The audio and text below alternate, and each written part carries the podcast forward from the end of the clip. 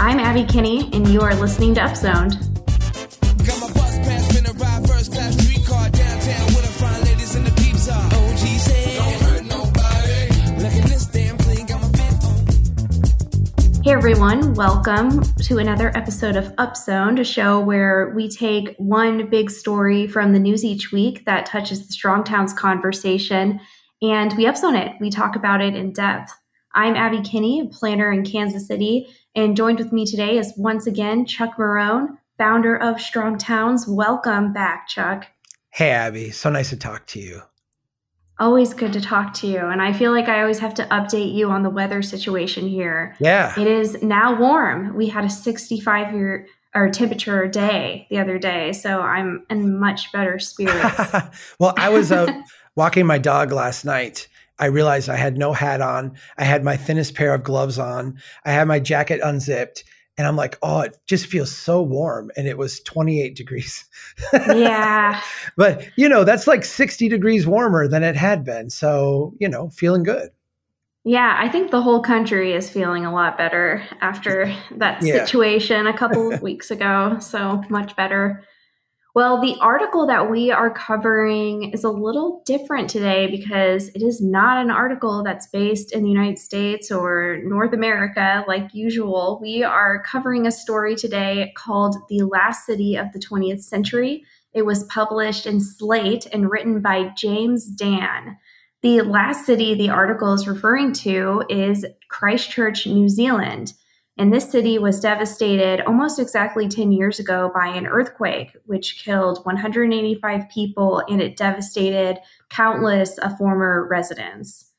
The tragedy prompted the community at the time to reimagine their city. Residents of Christchurch had put together a plan to rebuild, and that plan had included tactical projects and small urban interventions that they were they were implementing that were slowly revitalizing the city. However, the national government ultimately rejected the community's drafted plans and instead came up with its own version, which they called the blueprint. This plan was developed in around 100 days behind closed doors, and it primarily focused on rebuilding the city through projects. So it promised a stadium, a convention center, and many other big ticket items that were intended to bring back international tourism. Supporters of this government plan touted the blueprint as setting the international benchmark for urban design, innovation, and livability. um, so implementation involved, yeah, all the buzzwords. Blah. So implementation involved the national government essentially buying up blocks of the city and applying strict top down regulations on how the city would be rebuilt that shut out a lot of other people from rebuilding their city. And and it basically allowed a handful of connected developers to be involved in this and now, because of COVID 19, tourism has slowed. It has halted the opening of many of their their big items, such as the convention center. One of the saddest parts of this city, it's noted in the article and, and in the title, it says that Christchurch had the chance to rebuild from the ground up as the first 21st century city. And instead, the their government decided not to do that. They applied what we would call Robert Moses' tactics and you know really attempted to build a city where their international audience could go almost anywhere and get the same kinds of projects which is really disappointing. So today's discussion i think is more of a therapy session than anything at least for you chuck. I personally was not in the loop with the events at christchurch and maybe you have a little bit more knowledge about what went down there but to just reading this article it's so such an incredibly disappointing outcome for the residents who really deserved better. Yeah. When I read this, my reaction was just sadness. This is very sad. You know, I remember when this happened, this was a time er, very early in Strong Towns. You know, I was writing a blog and doing just a little bit of speaking. I remember it distinctly happening though, but even more than the, the earthquake and the destruction, I remember having conversations with at CNU at the Congress for the New Urbanism with people from New Zealand, people from Christchurch, who were, you know, involved in the kind of those early days of the bottom up energy. And they would fly over here for the Congress for the New Urbanism. They wanted to chat with me. They wanted to chat with Mike Lydon. They wanted to chat with the people from Project for Public Spaces. They were they were very very interested in how do we implement these bottom up visions that we have? How do we keep people involved? How do we, you know, have what we do reflect the neighborhood and the community? And I remember a couple years in a row, we were we were having these beautiful conversations, and it was humbling for me because I've never been to New Zealand. I have never been to Christchurch. I would talk to these people about it, and they clearly loved their city. They loved the place. They were from there. They had the beautiful accents that I could listen to all day. You know, it was it was a very charming, delightful conversation. And I remember just in successive years them becoming a little bit more frustrated with the way things were going and, and to the point where i would get emails from some of them saying this is going off the rails. Like this is going in the wrong direction. How, how do we fix this? And quite frankly i don't know. I didn't know. I i don't know the politics. I don't know the people on the ground.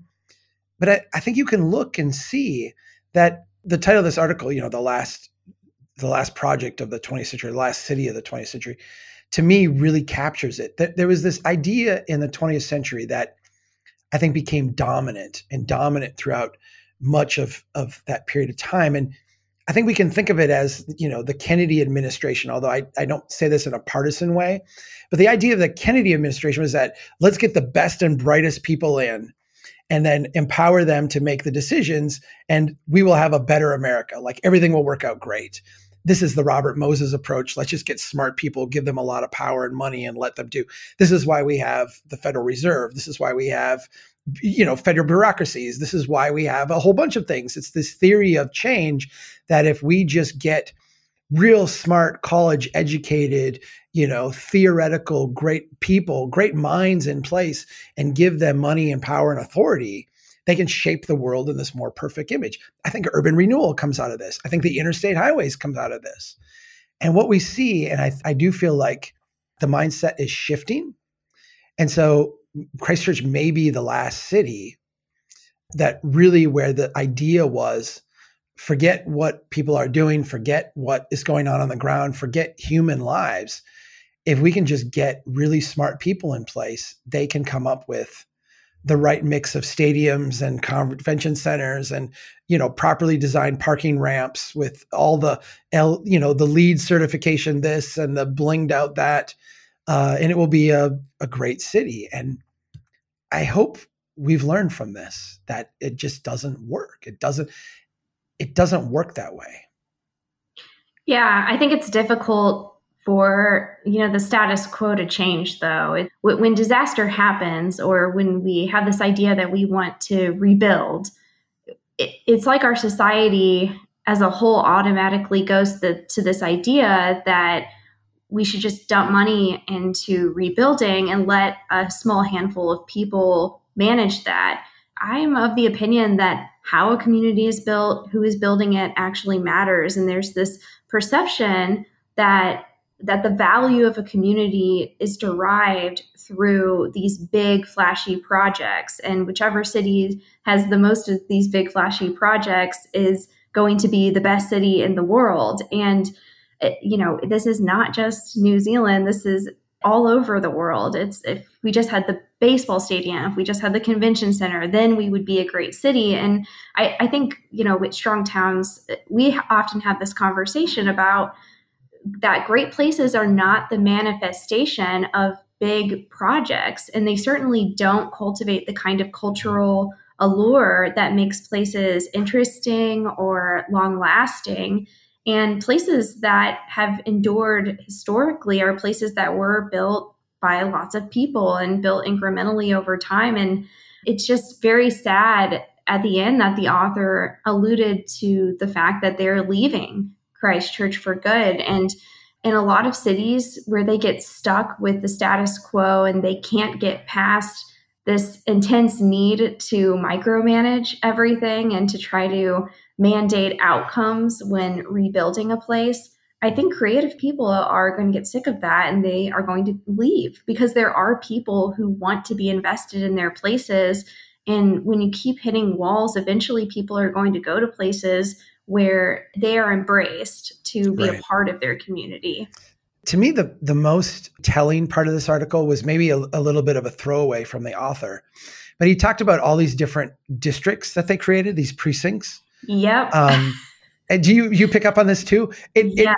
it it was it was just I mean I thought of your power and light district quite frankly, you know, which I, I, think we should talk about in in this. But you know, one of the things I came up with was a, an area they called the innovation precinct, and that was where you know we're going to have entrepreneurs and all these people come in, and and of course it's it's not turned out that way because you don't just create like boxes and then put people in it and then you know innovation appears. But they talked about some of the other districts they had.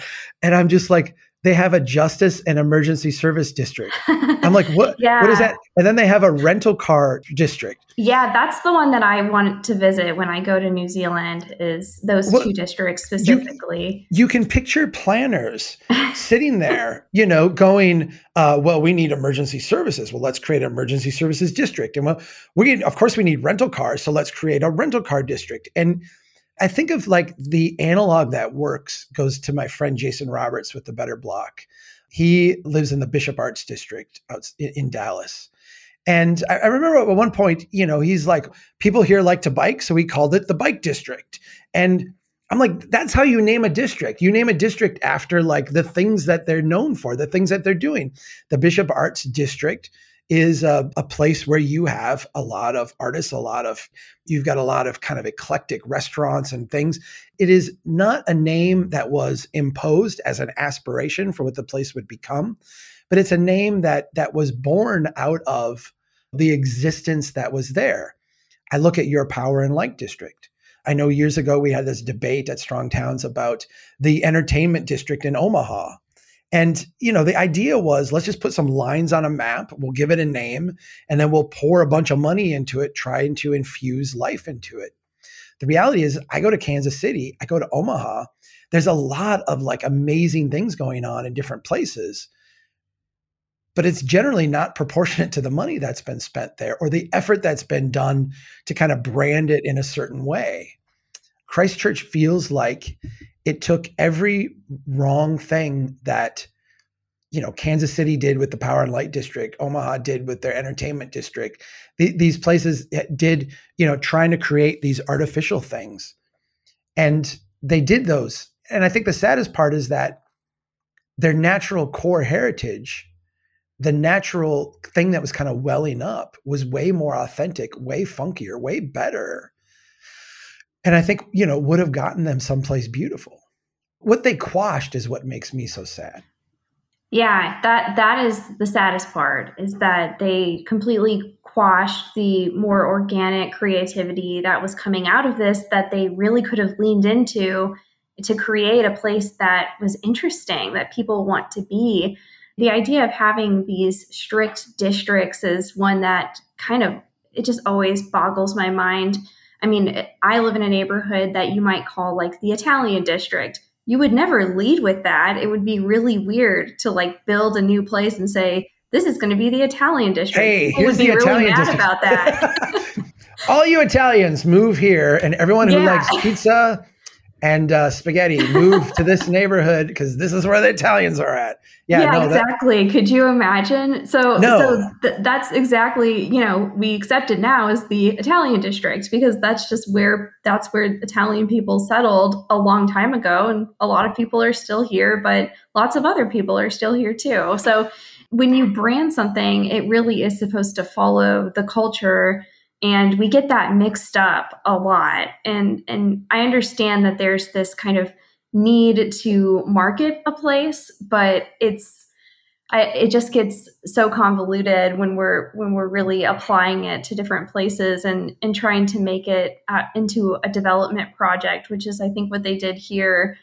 Another point that the author brings up and kind of the the lessons learned portion of this article towards the end is is they talked about not taking too long, which I think is really interesting because that was an interesting point. Yeah. I think it's an interesting point because I think about Well, basically, what the author says is that people are adaptable and they will learn to live with things that are left in the in the past. They will learn to live without it. And I think when thinking about North American cities, that's exactly what happened in the 1960s. People left the cities, a lot of people, mostly the white people, and they learned to live without their downtowns. And it's taken a long time to try to reinvest in downtowns across the country to varying levels of success. So I, I think that that is an important point because you don't want to leave places sitting disinvested in for too long because people will they'll build new preferences and in their case they saw a lot of new malls on the edge of town they saw retail speculation suburban sprawl all the things that we experienced and i guess continue to experience in a lot of ways they they began to experience that in the past 10 years which i just thought was I thought that was really interesting. And we, we talk about the idea of incrementalism a lot of the time. And I, I think people get confused when they hear that because they think that means slow. And it doesn't necessarily mean slow. It just means in many pieces. Like if you think of like how something happens fractally, like it's just in many bits. It's not necessarily fast or slow. It could be either way. And I think that the the idea of not letting things sit follow too long is an important one. Right.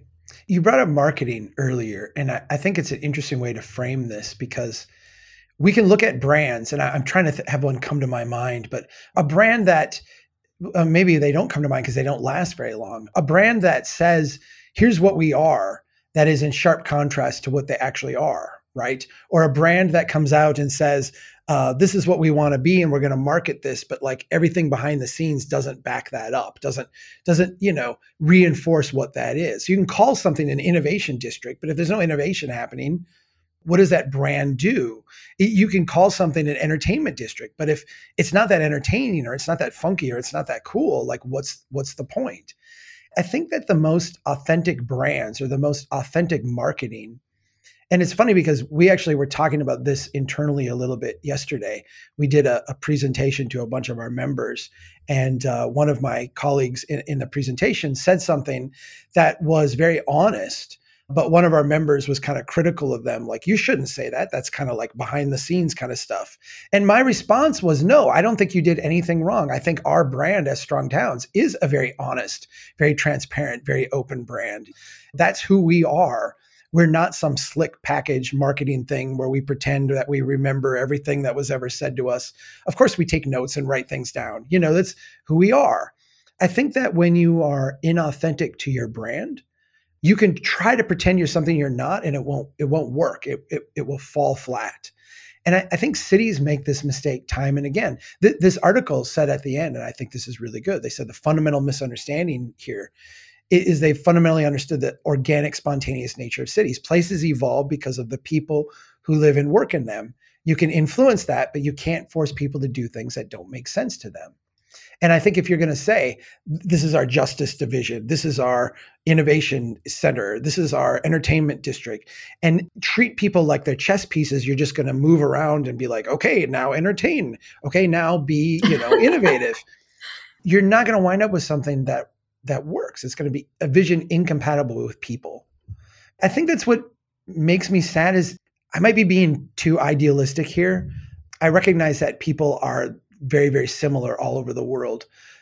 There was something kind of generous and beautiful about the New Zealanders that I interacted with at CNU that were part of this Christchurch rebuild at least initially. I had a fondness for them.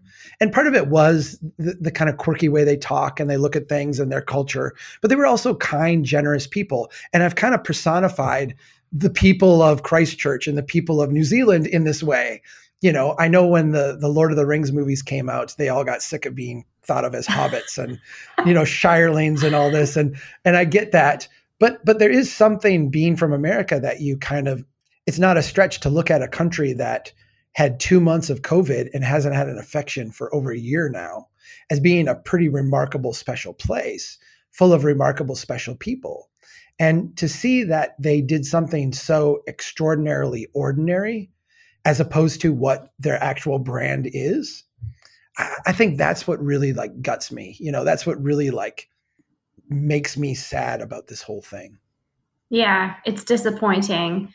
It, and, you know, if you want to make a district, the first thing that you need to do to start is to say, what are people doing here?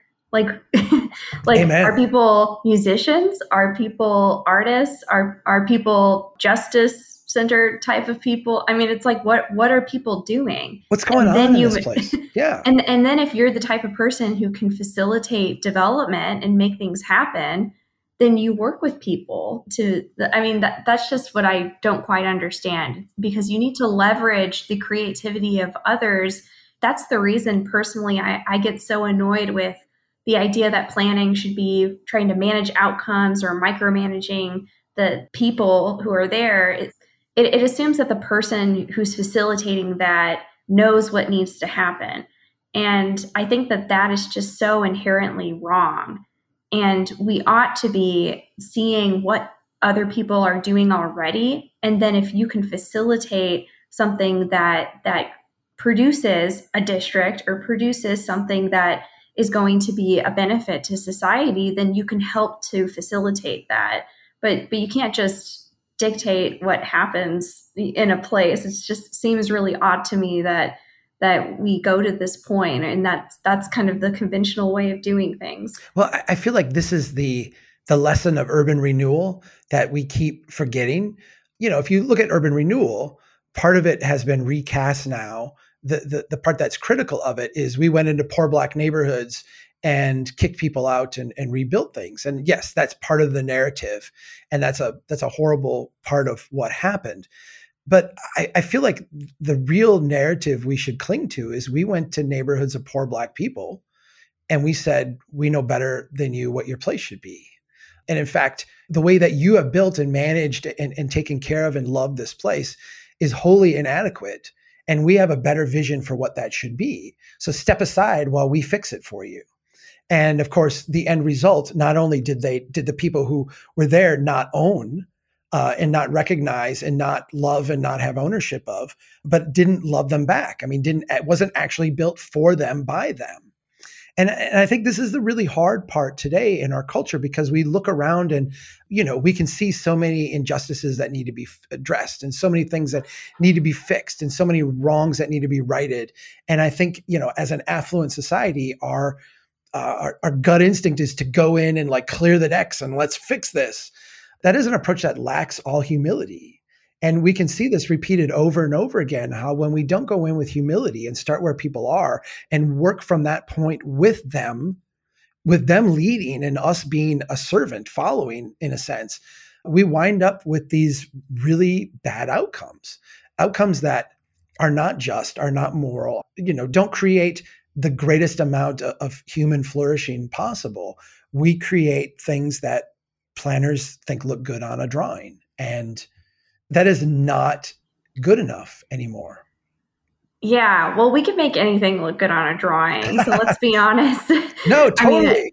I mean, we we could probably draw a mall and it would look good on a drawing. So that's gorgeous. that's the thing you need to be careful about is that lots of things look great on drawings, but but yeah, the, I, I think that point you bring up about not assuming that we know all the answers in the end is, I mean, we struggle with that today. That's that's happening today, and it is incredibly important that we're, we're not just deciding what we think our version of utopia will be and then just moving everybody out of the way and then applying that. That is not the right way to do things. And uh, we just can't seem to stop doing it. So, but absolute power corrupts absolutely. And the closer you get to absolute power, I think the more. Let me close with this. I think it's important to recognize that the people who did the plan that ultimately got adopted in Christchurch are almost certainly not bad people. They almost certainly had the public's good in mind. They almost certainly believed they were doing right for everybody. I'm sure the developers that went in there felt that, you know, yes, the developments were aligned with their business model, but they were aligned with their business model in a way that would benefit humanity, to benefit the people of Christchurch. I'm sure that everyone's intentions here were fairly good. We're, you know, decent all the way around. It's not that people are bad. It's that when we use these kind of top down let's get the best and the brightest together and have them put together a plan and then give them the money to do it, you lose that whole organic feedback loop that is so important to making a place work. Yeah, totally. Well, I think that's a good note to end on. And before we conclude, we are going to do the down zone, which is the part of the show where we can share anything that's we've been listening to, reading, watching, just anything that has been captivating our time lately. So, Chuck, what do you have for us this week? So, I have been reading this fantastic book by Avi Loeb called Extraterrestrial The First Sign of Intelligent Life Beyond Earth. I don't know oh, if you oh, remember, awesome. but a couple years ago, there was this interstellar object that passed through our solar system. We actually, and now that I'm reading the book, understand that we overtook this object and it passed through our solar system. And they said, you know, this is uh, very unique. It's very different. We're trying to figure out what it is. There's a guy from Harvard. He's a professor of physics uh, who has put together a hypothesis that he says is the best fit for explaining this. And he says, you know, it, it was something that was built by a different civilization out in the cosmos that uh, was left there by them and has just, you know, wound up flying through our solar system. I find it fascinating for two reasons. One, well, l- let's just say this. If you think that there are intelligent life forms out there, it's something that can never be disproven. Like you can't like disprove that because lack of confirmation is not, but it's something that ultimately could be proven. So it's an interesting kind of conundrum because there aren't two like provable, non-provable hypotheses. Mm-hmm. But the, the thing that's fascinating to me is that we have now progressed to the point where we have started to think about what interstellar space travel would look like and what the technology would look like. And when we look out and we find things, we start to see things that look like what we imagine them to be if we develop them. And I, I think that that's fascinating because the, the discovery of science is basically taking things that we all agree are kind of true or all agree are fanciful and untrue and turning those on its head. And this is one of those where you know his biggest his biggest kind of insight in the book is that as a Harvard professor, he is uh, on the borderline of being branded a heretic for even discussing this topic because it's so fanciful and crazy. Yet, when you look at the data and the evidence, this is actually probably the most likely explanation for something that, in terms of what we know, a more natural explanation doesn't fit the data. And so, if you're interested in science and you're interested in the scientific method and the scientific way of approaching things, this is an absolutely fascinating uh, dissertation on this Oumuamua, this object that went through our solar system, the measurements they did, what effect that has, and then how science kind of works itself through these paradigm shifting conundrums. A- amazing book. I've I've loved it yeah, I don't know if you know this about me, but I love learning about like UFOs and things like that. Like, I love documentaries on the subject, interviews with scientists. I think that that is so interesting. And there's a lot of like, you know, craziness in that whole field of study, which is why I think that a lot of scientists don't get taken seriously right away. But there is a lot of legitimacy in, in some of the things that they find. And I think it's just fascinating to to to wonder about. There's a lot of stars in the sky, so the probability if you're just into math, yeah.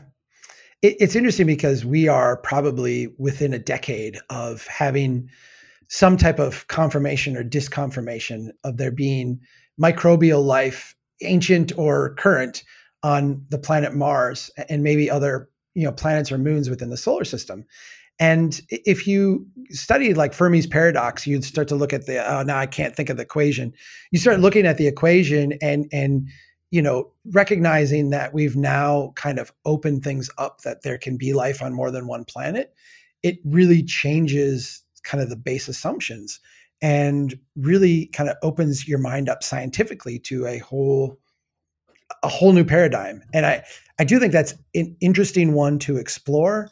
And I, I, have wondered, like, what effect will this have on our understandings of ourselves and our place in the solar system and our place in the universe and and our you know just our place in in time is a very humbling kind of thing and i i would recommend this book it's it was a cool thought process to go through maybe it'll humble us to the point that we stop pretending to be robert moses every time we maybe.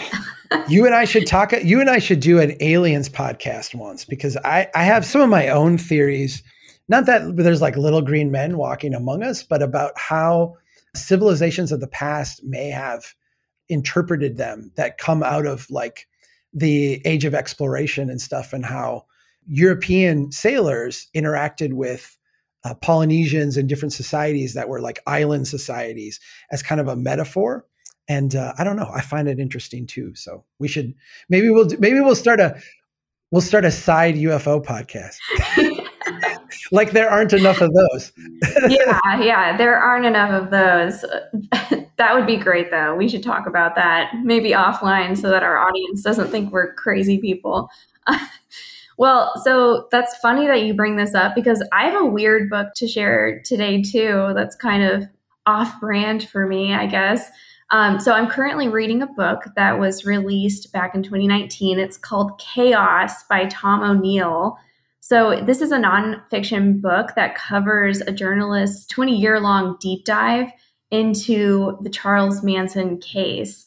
And the writer of this book was, he's a journalist that was originally assigned this topic on, it was like a three month project, and it became a 20 year project for him.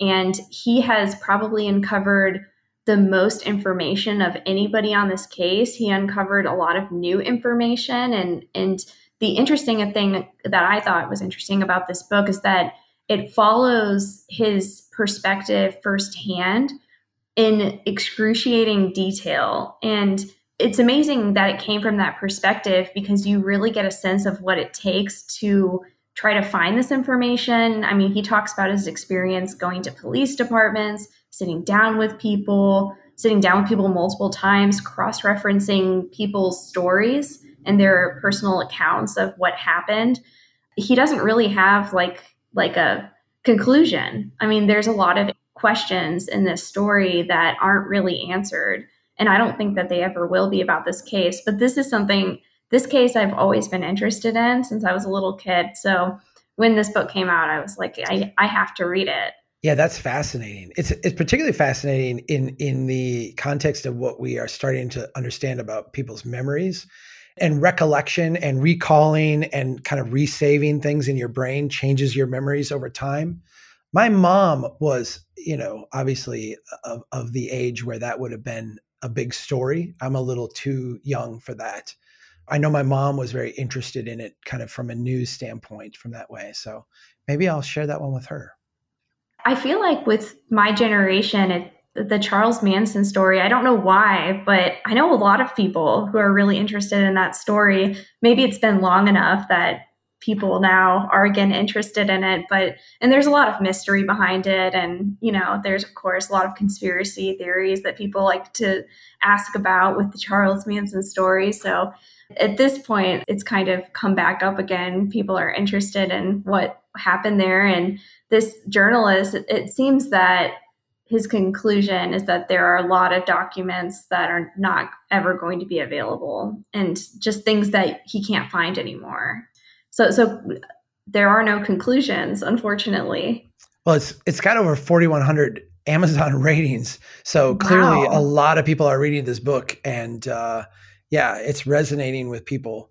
Um yeah, that's pretty amazing. I mean, it's ranked 817th in Amazon right now, which is like a ridiculously popular high rating. So I'm guessing a lot of people in our audience have actually read it too. So Wow. Wow. I didn't realize how popular it was. Well, it's a very good book and it's it's the way it's written is fascinating because it's because it's be, coming from his point of view, you get this sense about how difficult it actually is to try to get the truth out of a complicated story, especially one that is from the past. Right. Right. Very cool. Yeah. Thanks. Very cool. Yeah, thanks, Chuck. And thank you, everyone, for listening today, listening to another episode of Upzoned. Keep doing what you can to build a strong town. Thanks, Chuck. Thank you. Take care.